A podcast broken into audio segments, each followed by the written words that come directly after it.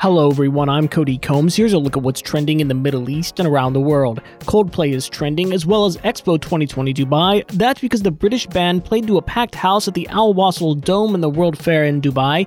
Over the hour long gig, Coldplay went through an impressive playlist that spanned about 20 years, with Martin telling the UAE crowd, quote, This song is old, very old, almost as old as this country, before launching into an almost country style acoustic version of Yellow.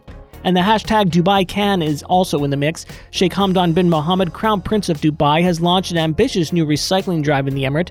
Dubai Can will encourage people to carry refillable water bottles, use free public water fountains across the city, and cut down on plastic waste. It follows Dubai's move to place a levy on the use of single use plastic bags and aims to raise awareness about sustainability issues. Canada Prime Minister Justin Trudeau is also trending days after the Canadian province of Ontario declared a state of emergency over the lorry drivers protesting in the nation's capital, Ottawa. Justin Trudeau has invoked the Emergencies Act, which gives the government broad powers to crack down on the demonstrations. Ottawa's top police officer resigned on Tuesday amid a driver led protest against vaccine mandates in Canada's capital that is now in its third week. And in the world of internet search, as tensions regarding Russia, Ukraine, and the US continue to be felt, Google says it's seeing a spike in searches for maps of Eastern Europe, what is NATO and what is its purpose, as well as who is the leader of NATO.